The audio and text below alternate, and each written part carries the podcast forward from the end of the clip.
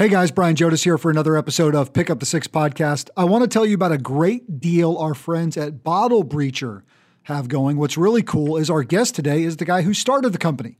So more on that coming up. The code to use site wide at bottlebreacher.com is PUT6.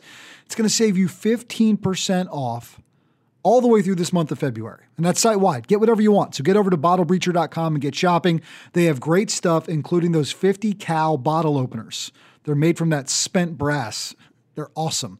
They also have those grenade openers as well. I love Bottle Breacher. Was an early supporter after they run Shark Tank all those years ago. So go to bottlebreacher.com, use the code PUT6 and save 15% off this entire month of February. Get over there, support them. Veteran owned, great company. Love what they're doing. Eli Crane has raised his hand for service before. As a Navy SEAL, he's been tasked with carrying out our country's work across the globe.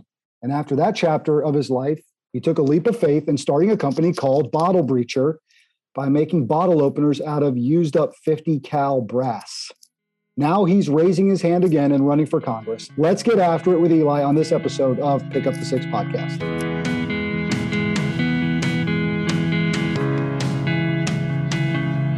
Eli, what's up, bro? How are you? I'm doing good, Brian. Thanks for having me, man. Man, I am thrilled and pumped to do this. Uh, we had the chance to talk with Eric Holman, who's running for Congress down in Texas, former Air Force special operator. Now we get uh, what I consider a real blessing and a gift to have you on the show with us today. And man, just pumped to get to know you a little bit and and hear about your journey that brought you to the SEAL teams, that led you to Bottle Breacher, and now it's got you saying, hmm, "I'm ready to do something else." So, man, first and foremost, dude, just thank you.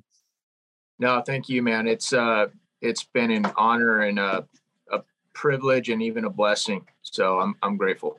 Yeah, the blessing are those that I think that we get to meet along the way in these journeys. And we're on just audio today, but you're wearing a pretty cool Chris Kyle shirt. I know Chris was someone that was close to you, part of your Navy journey, uh, as he was a commander of yours in the SEAL team. So we'll talk a little bit about him and and just that journey. You get in in September of 2001, and that's a heavy, busy time for our nation uh, as we uh, fall prey to just terrible attacks on our shores.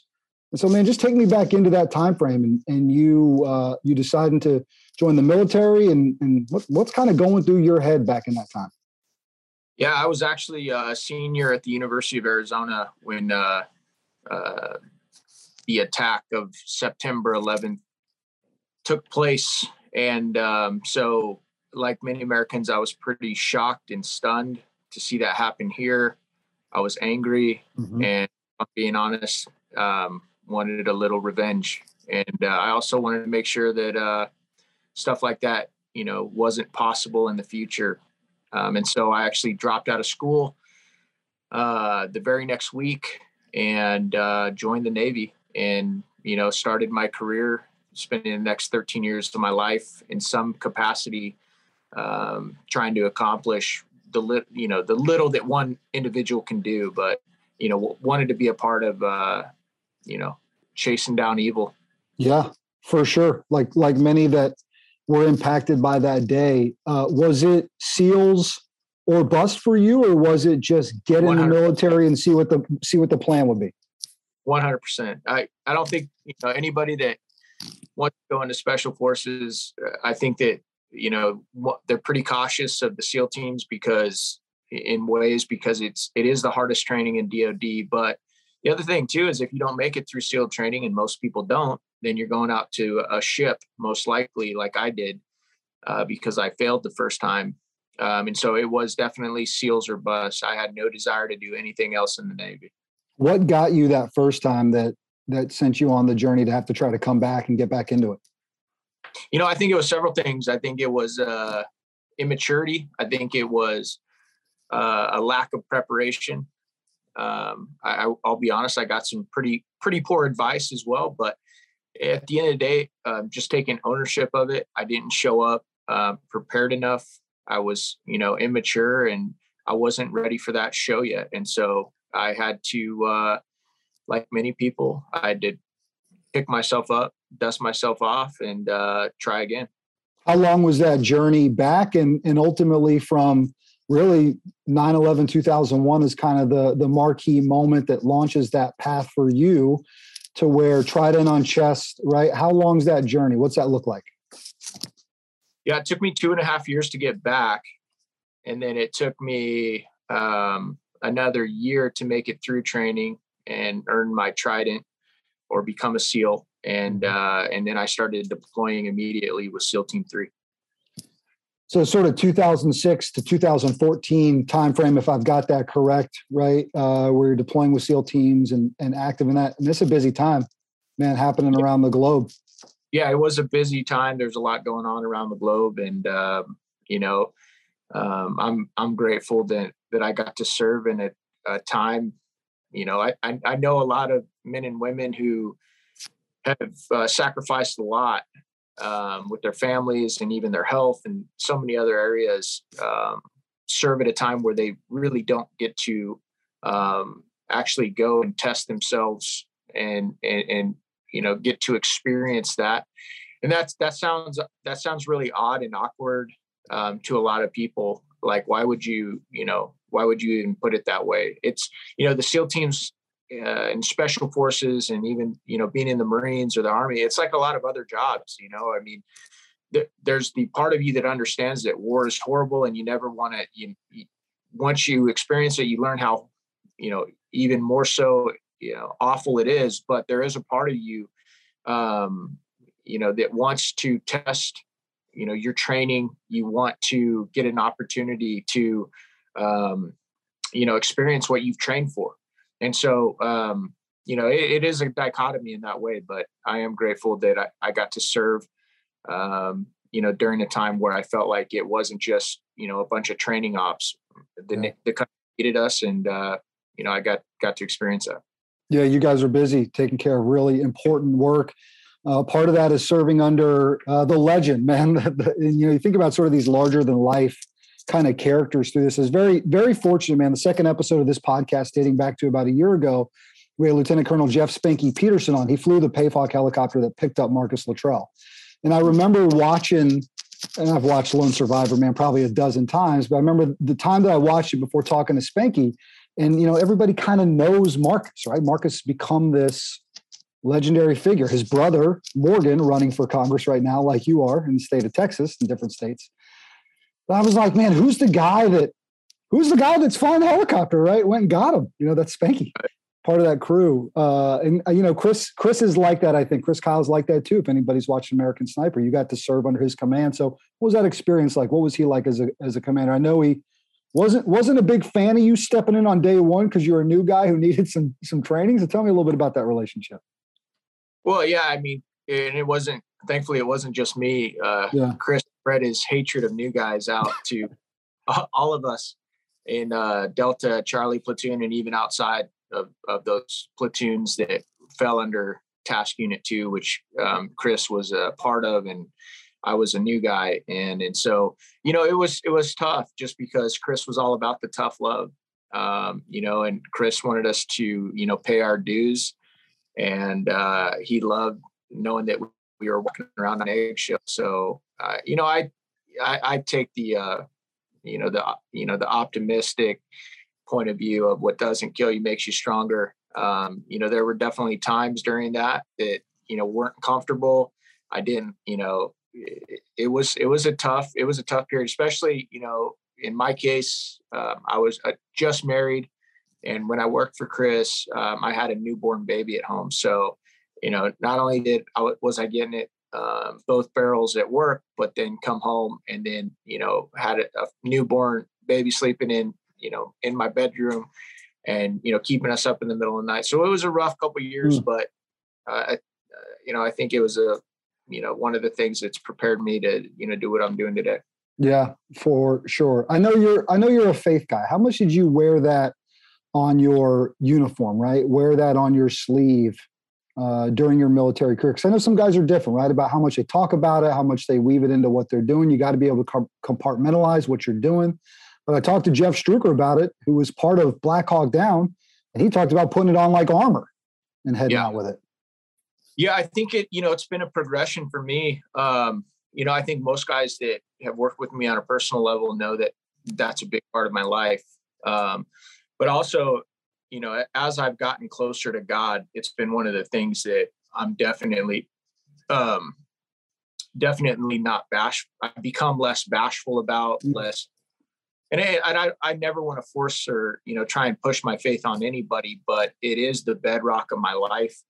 Um, it's the best thing in my life. It's the thing that gives me more hope than anything else. Um, and uh, it also it shapes the way I see the world, and also you know where I fit in it. I think you know I was listening to it one of my favorite teachers a while ago, and he said you know theologically like the top four questions that every human being has is who am I, why am I here, why is the world so screwed up, and what can I do about it, right? Mm so as i as i view those questions through my faith um, it really helps me to one understand that this this story that that we live in it's not about me. It's never been about me. It will never be about me.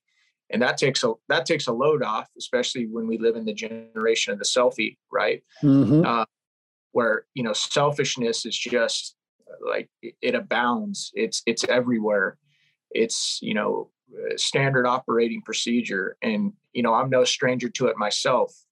Um you know but it's just um you know my faith is it's such a big deal to me and while i was at the seal teams early on it, it, as i'm growing my faith and growing my relationship with christ um you know it's definitely something that you know people around me knew about me but it's definitely as i've gotten older more mature that relationship has you know mm and my maturity in my faith has has uh, blossomed. It's something that I think I you know project a lot more. Yeah, you know, I found in these last three, four, five years, and I get close to forty years old, roughly the same age, like just the ability to even articulate it more. Uh, right. be able to speak to it more. And for me, it's been just from proximity, proximity around other people, other men specifically, that articulate it well. I'm like, oh yeah, I feel the same way. Let me let me say it this way, right? Let me talk about it from this standpoint. And yeah, right. more that sort of ability to sort of check yourself out of the story, right? Um, and because ultimately there's one that's come before all of us that gets all the credit, you know, and how can we be a part of uh, guarding that legacy? Right? I think we're guardians of Christ's legacy. It's part of our job here on earth to be that. Uh, and I and I like to think that our loved ones who have gone before us kind of stand up there behind them with locked shields as guardians of it as well, which I think is uh, kind of a neat way to to think about it. Um, all right, man, let's keep chatting a little bit about sort of what that service is like, and then ultimately what becomes sort of this transition out of the military and into something really cool with with uh with bottle breacher which i think is just really awesome. I, I legit i'm not no bullshit man watching shark tank years ago. See this guy and his wife come on the tv talk about this company. Man we're going to take these used 50 cal uh, bullets and we're going to make bottle openers out of them and i was like well i'm ordering one of those right away uh, it's sitting in my house today we use it all the time which is pretty neat uh, so, man, you know, transitioning right post military career. I think as the story goes, a mutual friend of mine, we'll leave his name out of this, so there's no intel breach, but he's a team guy. Said, ask him about how he had to sell his favorite motorcycle and basically convince people he's going to start this company up. Yeah, you know, um, I was at a point where I was still in the Navy uh, when we started this company, and I was doing instructor duty at the time and we had two young kids. I think we had a four year old and a one year old. Um, so some some definite, um, you know, intense parenting going on. And then uh, yep, I was I was an instructor in the Navy, um, running a VBSS cell at the time. Um, which is like visit board search and seize. Basically, when you see guys on television like attacking a ship or taking down a ship, that's the type of training that um, that I was involved in instructing. And uh, my wife had a successful online business at the time, and I had this idea to, you know, uh, start this company, Bottle Breacher. And really, it wasn't even to start out as a company. It really wanted to see if we could sell a product, right?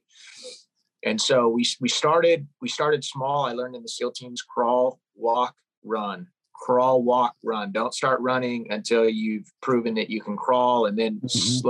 and it's all really about risk mitigation, really. Um, and so, you know, we started. It it was off to a good start, and um, you know, I uh, I knew that we needed to put some branding on the product. And so I, I started doing some research. Research led me to laser engraving. And unfortunately, laser engravers, imagine that, are really expensive. And so even a used one was, even used ones were over $10,000 at the time. Jeez. Yeah. So I was like, okay, I can I can risk my family's nest egg on an unknown or something that I've, I don't even know if I can figure out how to work it or incorporate it into our business, but I think there's a place for it. So what I did was um, is I sold my favorite motorcycle, which was just a, a total badass uh, chopper. Mm. Uh, it looked like a soft tail, or it looked yeah, it looked like a hardtail, but it was actually a soft tail, and it had like a pretty wide 180 tire in the rear and just had 117 cubic inch motor. I mean, it was pretty fast and just San Diego was the best place to have a, a you know, a motorcycle. And so that was like, weather's good all the time, right? Like get after it. Absolutely. And so I sold that bike and then, you know, for like, I think like 11, $11,000, I bought the engraver for like 11.5.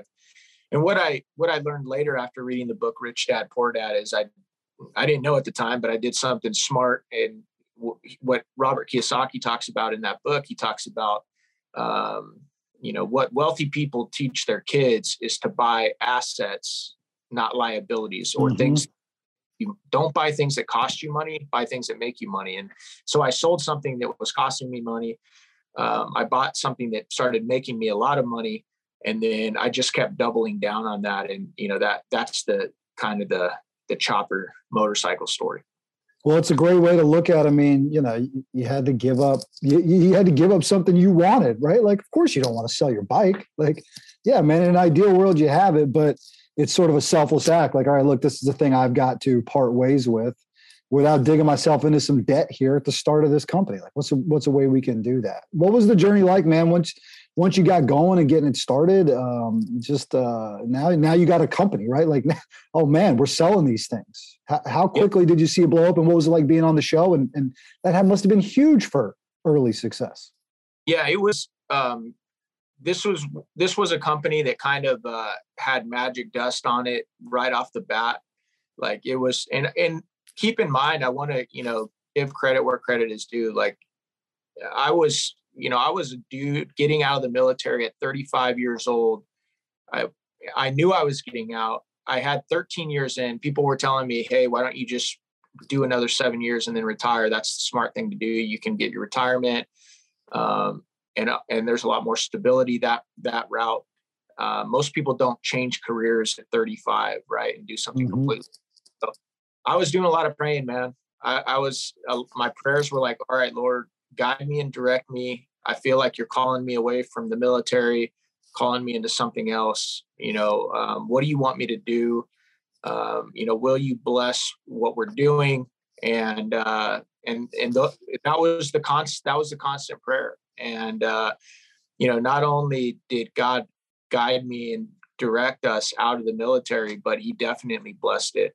And you know, um, and that was honestly, I was really I was on the struggle bus at that point in my life in, in many ways. Um, you know, I was knowing that I was getting out. Um, I, I started to, one of, one of my new guys had been killed right before I got out after I left the platoon. And, uh, and then uh, another guy was killed a couple years later. And uh, I definitely was struggling with survivor's guilt. I think there might have been a little bit of PTSD in there. I, I really don't know. I was never diagnosed with that, but I had I had some real anger and some real mm. uh, some real uh, it, you know emotional stuff going on inside me, and uh, I tried to keep it bottled up. I tried to. I didn't want people to know that about me. I didn't want people to know that I couldn't handle it and um, that I didn't have what it took to be a good husband and a good father and run this business and you know, it was uh, it was actually uh, a Christian men's retreat called Wild at Heart. Um, John Eldredge wrote the book Wild at Heart. You know, I think a couple decades ago, and now now his ministry they do a uh, a boot camp up in Colorado, um, and it's a weekend long, and it changed my life. Mm. And uh, I was even I was a Christian, you know, since I was a little kid, but this this event changed my life and so um, you know it was definitely a tough road, especially me and my wife learning to work together because up to that point we hadn't even lived together that much, and I was dealing with some, you know, str- you know, I was struggling with some real, yeah. real, and so you know, it was it was a struggle, but it was a blessing at the same time. Not only did it expose a lot of uh, issues within our marriage, it exposed a lot of um, stuff that I needed to, uh, a lot of wounds that I needed to get healed up so that I could go on and you know. It, pursue the next mission that God had for me. And so um, it, it was a struggle and it was a challenge, but I'm grateful for it. Yeah, man, that's, you know, not most people, but some think, you know, sort of throw one prayer up there, you snap your fingers, everything falls in place, business keeps growing. I think it's important for us to hear about those moments in which adversity hits because like like we know right like time's undefeated as as challenges and tribulations come our way right? Like they've been there since the beginning. They'll be there until the end. We'll always have tribulation right? He tells us in matthew like look you're gonna have you're gonna have challenges you're gonna have hard times but be of good heart be of good cheer right in this world even though you have challenges i've overcome it so there's a lot of confidence i think you can take in that and my thought is and again this is our opinion right this is just two guys opinion and how we believe is that because he overcame it, well then all right, we can do we can do everything we need to down here. And it left us the, the, path to be able to do it. That's my perspective. I think it's yours as well.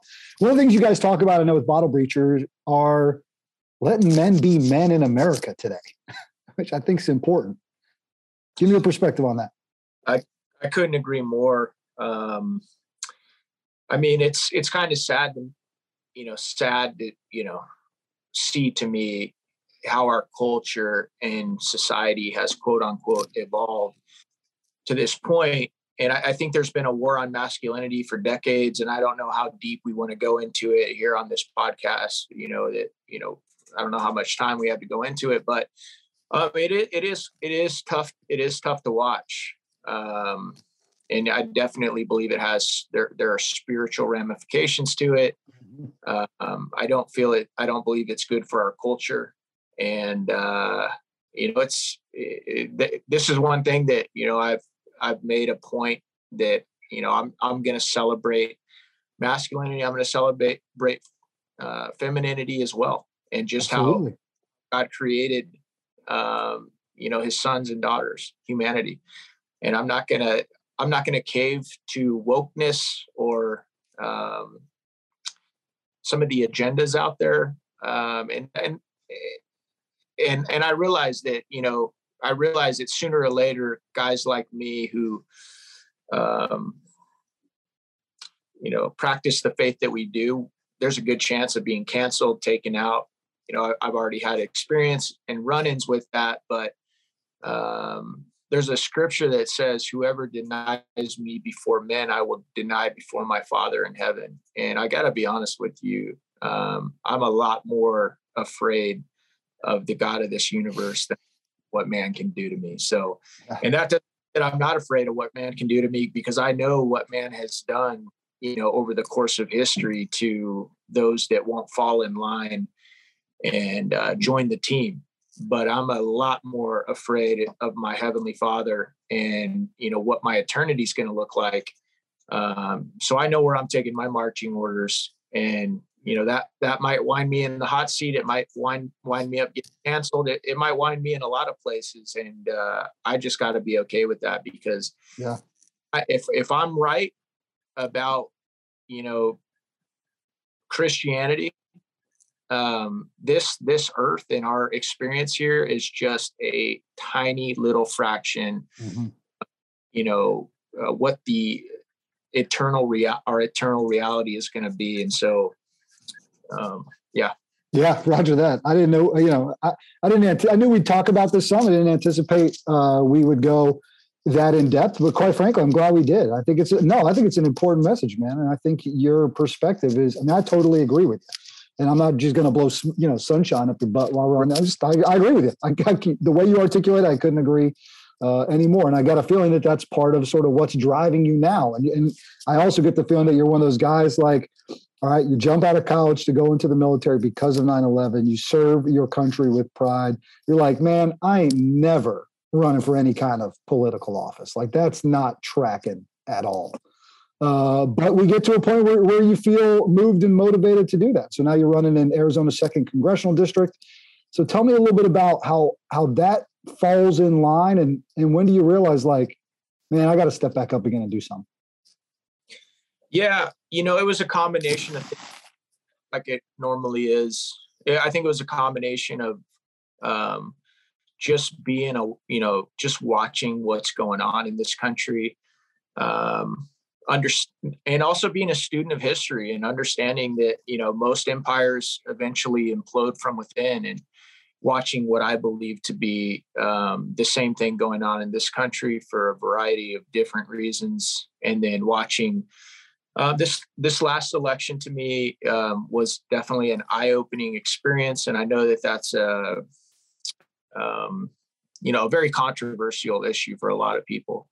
I happen to believe that, um, and, and, I actually know that there was a lot of uh, there was a lot of fraud in the last election, and and I happen to believe that this is going to be one of those things where it's going to kind of be like COVID, where you know, um, you know, there, there's this there's this certain event, and then there's a narrative that's approved, and the mainstream media pushes it, and anybody that counters that mainstream media uh, agenda or narrative is called a kook or a conspiracy theorist.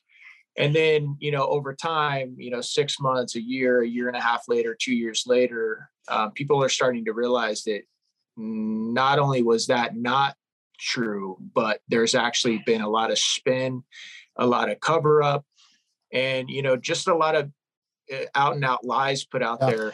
Yeah. Um, so, yeah, the, this last election was a massive um, catalyst for me. Um, and then I had some, uh, you know, I had, I, I've been speaking, um, I've been engaging in uh, conservative thought leadership for many years.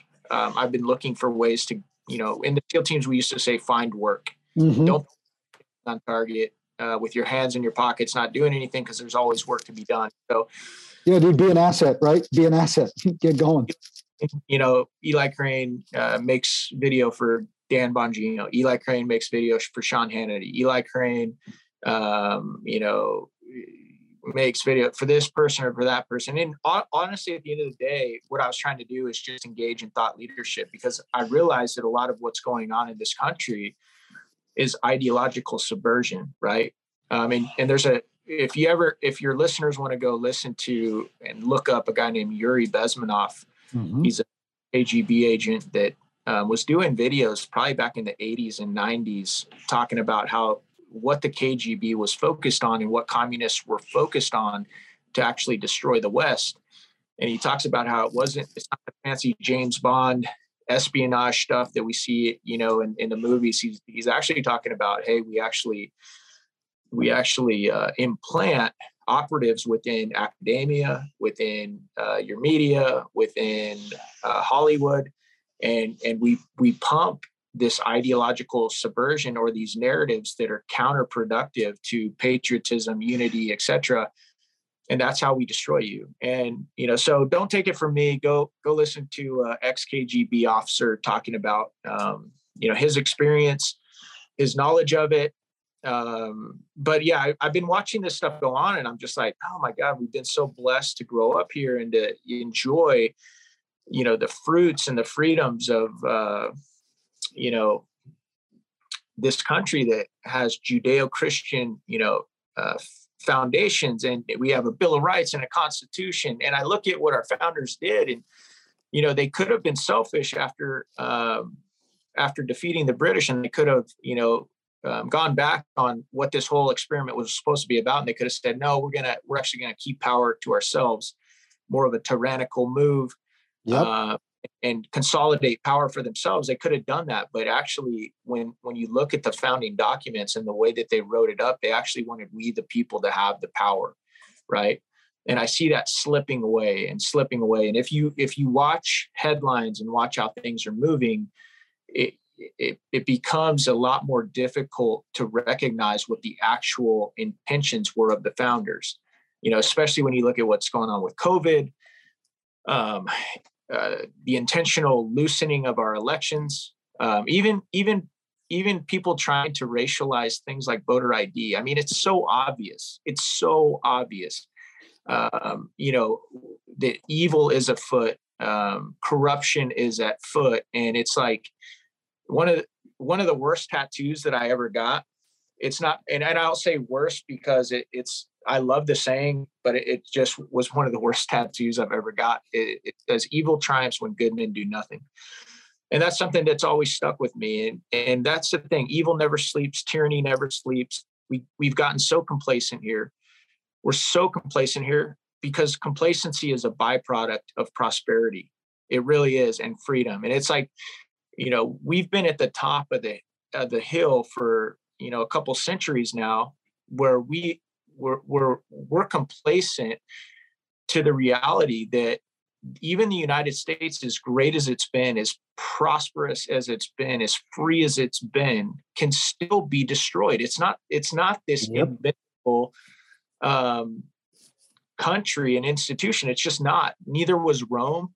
Neither, you know, was the Ottoman Empire. Neither was, you know, uh, neither were the Egyptians. And, and you just go on throughout mm-hmm. looking back at all these empires that have imploded and, and then you study why and a lot of it is because of just complete foolishness and uh, a lot of it too because uh, passivity yeah and it didn't step up men and women that didn't step up when they knew that they were supposed to so yeah i'm with you man I, this what what worries me the most is look we can have uh, differing policy opinions we can have different faith backgrounds right?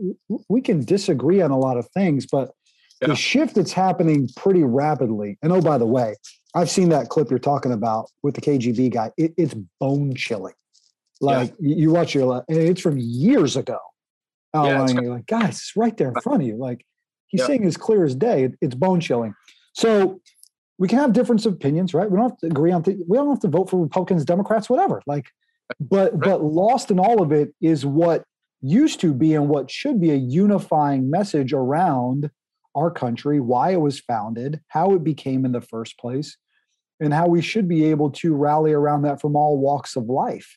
Because it is what makes us uniquely American is the fact that these guys came over, these 56 brave put their life and treasure on the line. They penned this incredible document and they checked themselves from the beginning.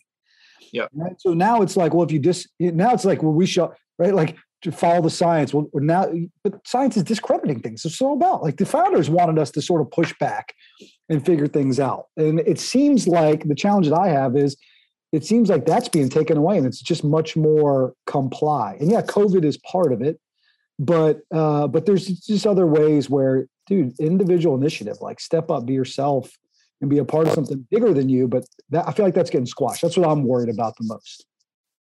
Yeah, yeah. I mean, uh, I mean, there's so many ways you see it. You see it in yeah. censorship with you know big tech, and hey, this is the approved narrative. I mean, you're seeing it gone right now with Joe Rogan. Um, you know, listen, whether you like, whether you agree with him, disagree with him, whether you're pissed about what he said, whether you take no context in the way clips are put together. It, the, but the fact that if it's just, well, we disagree with what he said, then we've got to take him away. That, that is so uniquely un American.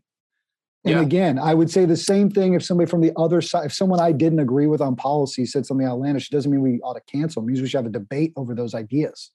Well, that's the thing with free speech, Brian. If you're really a champion for free speech, you champion you fight for it the hardest when you disagree with it. More it's, than those you agree with. Yes. It's easy. It's easy to support speech you agree with. It's difficult to say, I don't agree with what you're saying, but I'll die for your right to say it.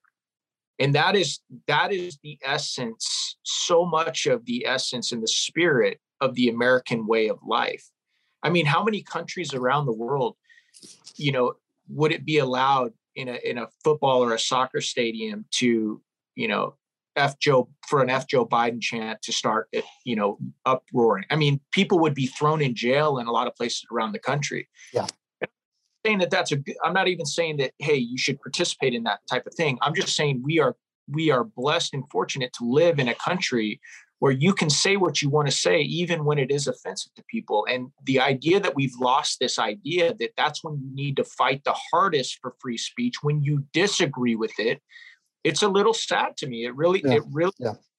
and there there are so many like if you don't like what you know like whoopi goldberg just got you know she just went on a, a hiatus you know for some you know i think pretty s- stupid things she said but uh, you're seeing this happen to people all all the time and it's like look if you don't like what joe rogan says don't don't get his podcast tune out but it's like this this cancel culture and this like idea that everybody has to be perfect and you can't have said anything dumb or stupid or foolish or insensitive um, in the past or we're going to cancel you and that means you can't you can't ever talk again that's something that eventually will eat its own It's a big problem. Every but every single one of us has said foolish stupid things in the past and it doesn't it's it's in my opinion it's dangerous and it's not in line with um you know what we should be fighting for and that's hey i disagree with what you said i think it i would i think it was a stupid thing to say but i'll fight for your right Fight to the death for you to say it. Yes.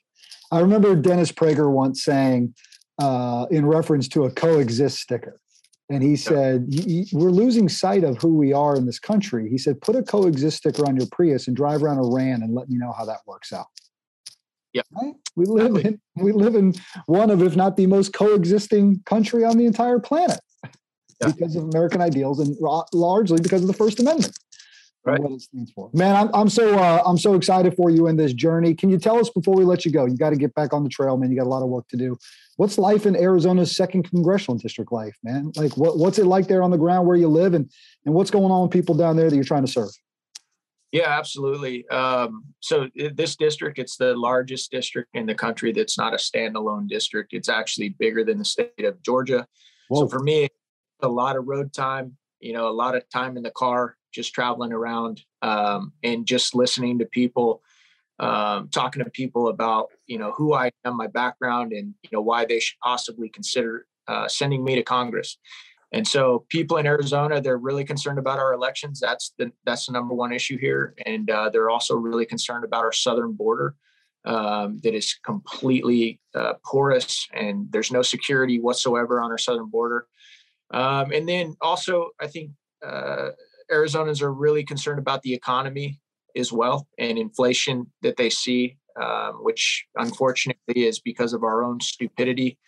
Uh, with, within the leadership of this country, and they're also concerned about cult- cultural issues like you know having their kids be taught CRT and Mhm. mask vaccine mandates. Those are the things that I think Arizonans are concerned about, and with the exception of maybe borders, I, I think the you know a lot of not just Arizonans but a lot of Americans are concerned about a lot of those issues as well.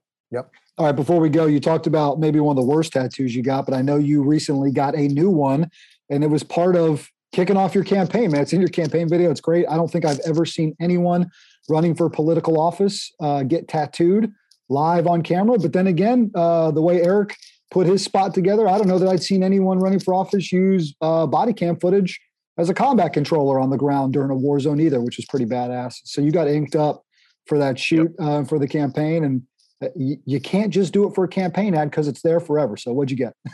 Oh yeah, I got this uh, "We the People" tattoo right here. Um, I was pretty pretty thrilled when I saw the uh, the script for that ad come in, and the, you know that's what been one cool thing about my team. They haven't tried to change me, Yeah. you know, and and I think that's what happens so often in in the political world. And that was something that you know I, it was a non-negotiable from up front. You know, I told them right up front, hey, this is this is how it's going to be. I'll definitely yield, um, you know, on certain things where I'm not a subject matter expert, but when it comes down to who I am, what I'm going to be about, you know, I'm not a yes man, and I'm going to be me. And if if you guys, if that, you know, if if, if that's going to be an issue, then we're not doing this. So, Yeah. my my team has been awesome. They've been so supportive, and it's one of the reasons uh, that we're off to such a good start. It's not like, uh, hey, Eli, we're going to need you. Um, could you put on some long sleeves today so we can cover the tats up? Like, no, man, no, we're not doing that. Right, right, right. Yeah. So Um, if people learn more about the uh, our campaign and what we're doing out here, they can go to eli4arizona.com. That's Eli F O R Arizona.com. You want to follow me on social media? It's Eli uh, Eli Crane CEO. Eli Crane CEO. So man, Brian, I really appreciate the time, brother, and uh, you know, hopefully, uh, hopefully it was uh, worth it. Oh, bro, absolutely, man. You're welcome here anytime. We wish you nothing but the best on your journey, guys. Go check them out. Check out that website if you feel so inclined. Throw them some support, man. These guys need it uh, in what is a rapid time frame here. They're basically starting a small business and then shutting it down in uh, in less than a year. It's a wild ride. I've been a part of it for a long time. So check it out, man. Eli, we're just so grateful for you, man, sharing your story with us, uh, your journey, your faith, and how you're stepping up next. Thank you, man. Thank you. He is Eli Crane. I'm Brian Jodis, and this has been Pick Up the Six podcast.